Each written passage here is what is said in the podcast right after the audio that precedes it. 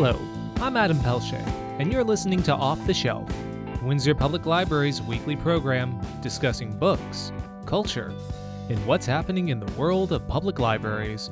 On today's episode, we talk about Marshall McLuhan, the Canadian writer and academic who predicted the Internet. The Internet has permeated almost all aspects of our lives social, economic, entertainment, and political. It's challenging to think of an area of contemporary life that does not have the Internet involved in some way. However, the ubiquity of the web is a relatively recent phenomenon. Even as home computers increased in popularity during the 1990s, the idea of a connected system of computers playing a crucial role in how we work, socialize, and engage with the world seemed more in the realm of science fiction than in the near future. Looking at the representation of what mass media projected the World Wide Web to be, from films like Hackers to series like Reboot, there was an obvious misunderstanding of what the internet was and how it would be used by people. In these media representations, the internet was viewed more akin to the concept of virtual reality, a digital world that users inhabited that could only be traversed by specially trained and savvy hackers. Books and film from this era are filled with figures who possess elite and esoteric knowledge on how to navigate across the digital landscape. This depiction was first popularized in William Gibson's trend setting 1984 novel Neuromancer, and acted as the blueprint for how pop culture depicted the internet and its users. For the majority of the population, the concept of the internet existed in extremely hyperbolic terms, and as a tool that only a few with specialized knowledge could use. The concept of the internet as what it actually is a worldwide system of connected computers that allow users to exchange content and information was perhaps too didactic and unromantic for most people to accept. In the decades before personal home computers, when even telephone lines weren't available at all residences and Canadian communities, the concept of the internet may have seemed ludicrous. However unlikely internet culture seemed initially during the mid century, there was one man who predicted the widespread use and ubiquity of the internet. That man was the Canadian philosopher, communication theorist, and intellectual Marshall McLuhan. Herbert Marshall McLuhan is probably best known in popular culture for coining the phrase, the medium is the message. This quote expresses the idea that the form of a medium, be it television, film, or book, embeds itself in any message it conveys. This means the medium influences how the message is perceived.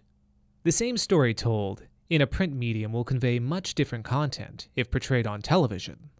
While his ideas were largely met with contention by his contemporaries, since McLuhan's death in 1980, there has been a resurgence of interest in his work as it set out a map of how information technology has affected our world and changed the way we live. In 1962, McLuhan was quoted as postulating on the next great medium, a computer as a research and communication instrument could enhance retrieval, obsolete mass library organization, retrieve the individual's encyclopedic functions, and flip it into a private line to speedily tailor data of a saleable kind. In this single sentence, McLuhan seemed to prophesize not only the internet, but the use of online applications and platforms to tailor information, entertainment, and services to match an individual's preferences. In short, predicting the type of world we see around us today. One of McLuhan's preeminent theories was outlined in his 1962 book called The Gutenberg Galaxy. In this book, McLuhan presented the idea that humanity currently inhabits the electronic age, an era of human history characterized by a community of people brought together by technology. People participating in this global village will be defined, as according to McLuhan, as a community where everyone has access to the same information through technology. This definition lends itself completely to the nature of the Internet and the access to information it offers all its users. At the time of his writings, McLuhan's ideas certainly stirred up a reaction, but not always in a positive way. In fact, In spite of their prescience, McLuhan's ideas were often met with ridicule during his lifetime. His works, which called for people to recognize the shifting paradigms of how we access and interpret information, were often viewed as controversial. From literary critics like Northrop Frye to progressive educational bodies like the National Association of Educational Broadcasters, it seemed that contemporaries had difficulty understanding McLuhan's concepts. However, a major shift in how McLuhan's ideas were received occurred around the 1960s, specifically in how television allowed greater access to information and imagery on the Vietnam War. The startling images being broadcast to screens across the developed world provided an immediacy to the conflict and brutality that was often lacking in other media. It is often said that Vietnam was the first televised war. This is an idea McLuhan himself supported, saying that television brought the brutality of war into the comfort of the living room. Vietnam was lost in the living rooms of America, not on the battlefields of Vietnam. The growing antipathy with America's involvement in Vietnam, along with the undeniable changes in how electronic media were allowing people to perceive and engage with the world, ignited a new interest in McLuhan. By the publication of 1964's Understanding Media, McLuhan went from a fringe intellectual to a veritable celebrity. He was in demand for talk shows in America, Canada, and the UK. McLuhan became such a celebrity figure, he even portrayed himself in a brief cameo during Woody Allen's 1977 comedy, Annie Hall. His scrutiny of hypercommercial culture became synonymous with the views of the student and hippie cultures in the 1960s. In fact, counterculture guru Timothy Leary attributed one of his most famous phrases to a conversation that he had with McLuhan tune on, tune in, drop out. While the slogan was used by Leary to endorse the growing consumption of psychedelic drugs in the 1960s, McLuhan's original use was a bit more ironic in its intention. A satiric jingle set to the tune of an old Pepsi commercial. Psychedelics hit the spot. 500 micrograms, that's a lot. Tune in, tune on, and drop out. Rather than an endorsement of Leary's drug fueled countercultural ideas, it was more a light mockery of the absurdity of post industrial culture's willingness to create a flashy commercial and a catchy tune for seemingly anything, regardless of the actual product. Given McLuhan's conservative social views and his background as a practicing Catholic, it would be difficult to believe he would endorse the type of secular psychedelic counterculture that Leary supported. One of the most surprising things about McLuhan was his reticence about the electronic age of man that his writings so exhaustively analyzed. Rather than endorsing the type of culture that burgeoning information technology was leading us towards, his writing attempted to remain objective. While cynical towards the type of superficial culture the rampant bombardment of commercials was creating, McLuhan tried to write about the electronic age with a detached objectivity. Arguably the founder of media studies, McLuhan would soberly analyze and project how he saw that technology and technological advancement was affecting our culture. Indeed, many of McLuhan's peers and academics who have studied his writing agree. Rather than revel in the current world of habitual social media use and net obsession, he would be aghast at it. As breakthroughs continue every year in the field of neuroscience, it is now being established as fact that, as McLuhan theorized, our brains do change and react based on our exposure to information technology, and specifically, the Internet. As articulated in Nicholas Carr's Pulitzer Prize winning book The Shallows How the Internet is Changing Our Brains, long term exposure to the Internet negatively impacts our ability to remember, affects brain plasticity, and contributes to loss of cognitive control. This is an effect that McLuhan predicted, as he succinctly put it We shape our tools, and afterwards, our tools shape us. In 2017, people have a world of information literally at their fingertips. Smartphones, tablets, and laptops are commonplace. More than the tool of the elite few depicted in the pre millennium, the internet now acts as a medium that is accessible to almost everyone. As the internet continues to have an ever pervasive effect on our lives, who knows what impact our growing reliance on this technology has on our minds and the way we interpret information? Another quick note on Marshall McLuhan. Many people don't realize the Canadian intellectual actually had a connection to our city of Windsor, Ontario. After engaging in correspondence with the author Wyndham Lewis, who was residing in Windsor at the time, McLuhan decided to accept an offer to teach at Assumption College. He taught at the institution from 1944 to 1946 before relocating to Toronto, where he would live for the remainder of his life. Major writings from Marshall McLuhan, including Understanding Media, The Gutenberg Galaxy, and War and Peace in the Global Village, can be borrowed from the Windsor Public Library. For more information on the life of McLuhan, check out Douglas Coupland's insightful and entertaining 2010 biography simply titled Marshall McLuhan, also available through the Windsor Public Library.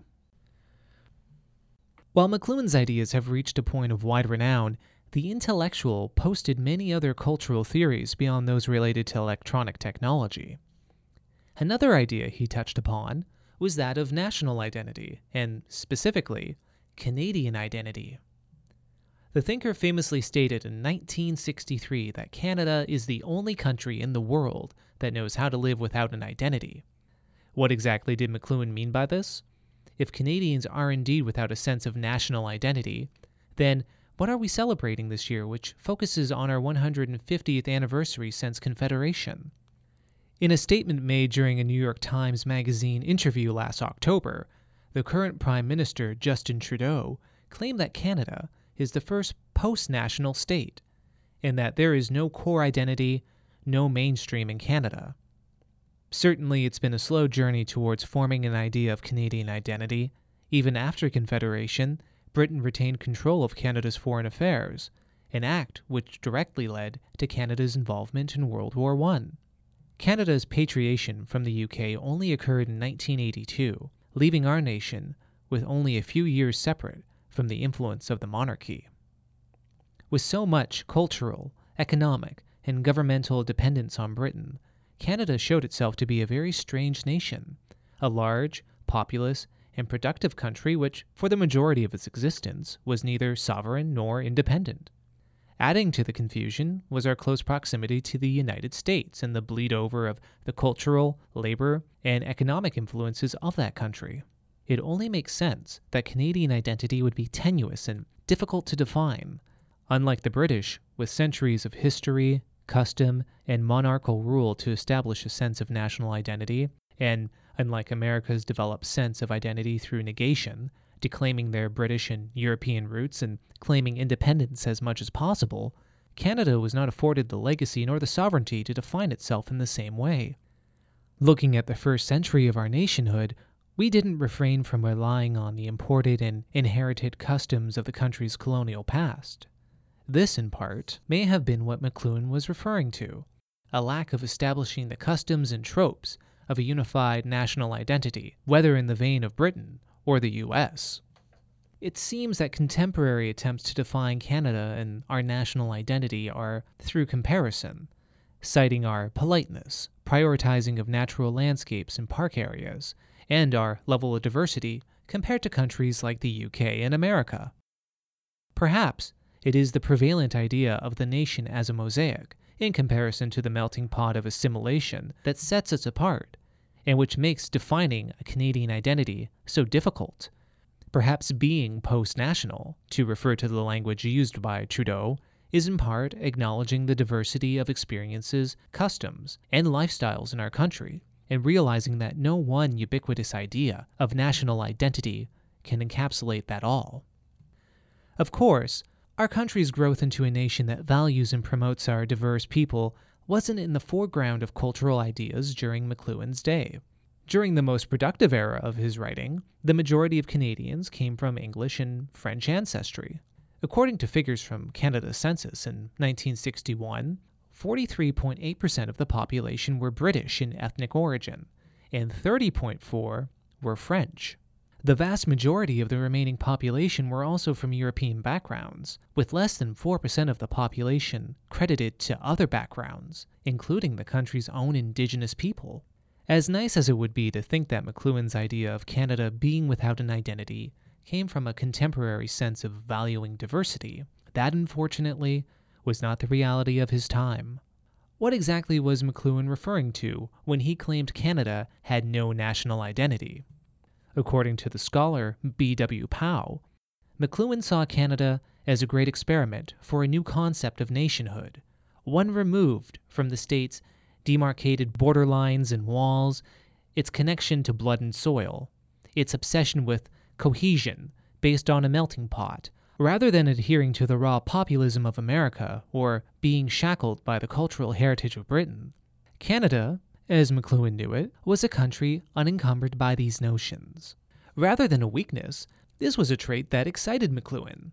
A country that could function without the constructs of national ideals for its citizens, a notion that positively supported his idea of the global village. This may, in fact, be what McLuhan was referring to in his infamous comment. What do you make of McLuhan's idea of Canada lacking a national identity? Do his ideas match Trudeau's current notion of Canada being a post national state? Or do you see a shift in the way that Canadians view themselves? Are we coming closer, if not already at a point, where we are able to define our sense of national identity? Let us know what you think. Send your response to off the shelf at windsorpubliclibrary.com. Speaking of our nation, a great number of Canadian talents were represented at this year's Eisner Awards. This annual awards ceremony recognizes the best publications and creators of comics, graphic novels, and cartoons.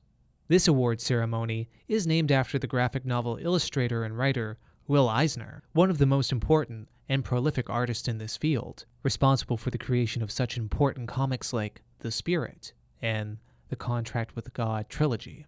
This is perhaps comics' most prestigious award.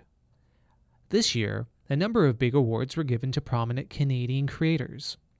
Jeff Lemire, the Toronto based illustrator and writer responsible for the acclaimed Essex County trilogy and his Gord Downie collaboration, Secret Path, won for Best New Series for Black Hammer.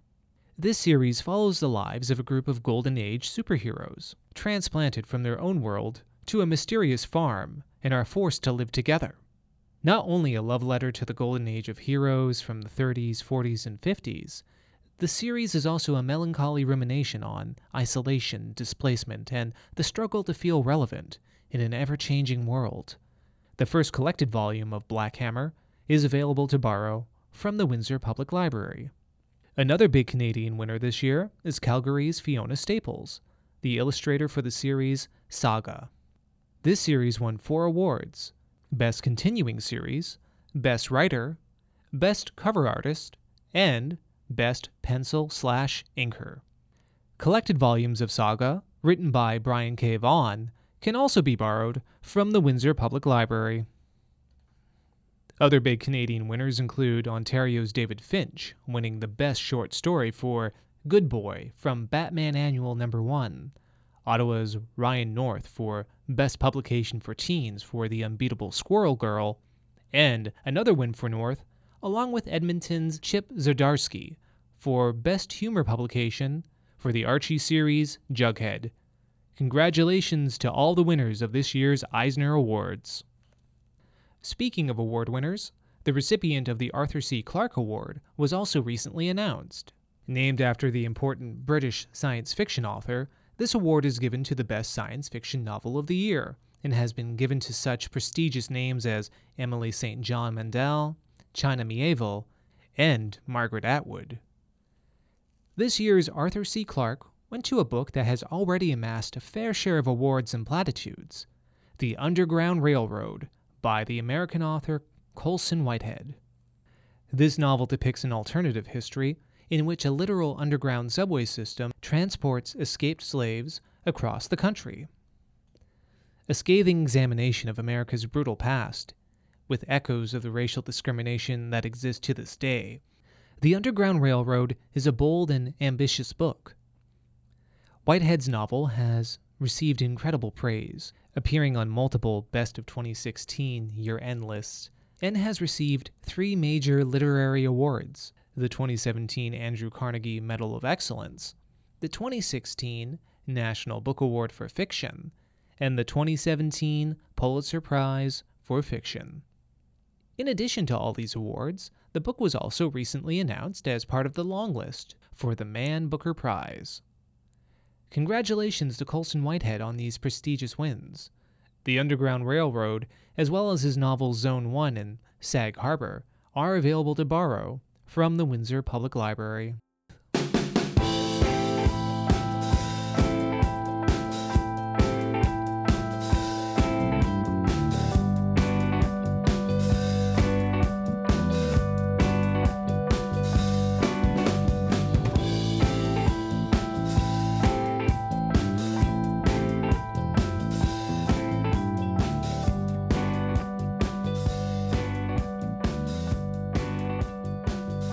You have been listening to Off the Shelf, Windsor Public Library's weekly program discussing books, culture, and what's happening in the world of libraries.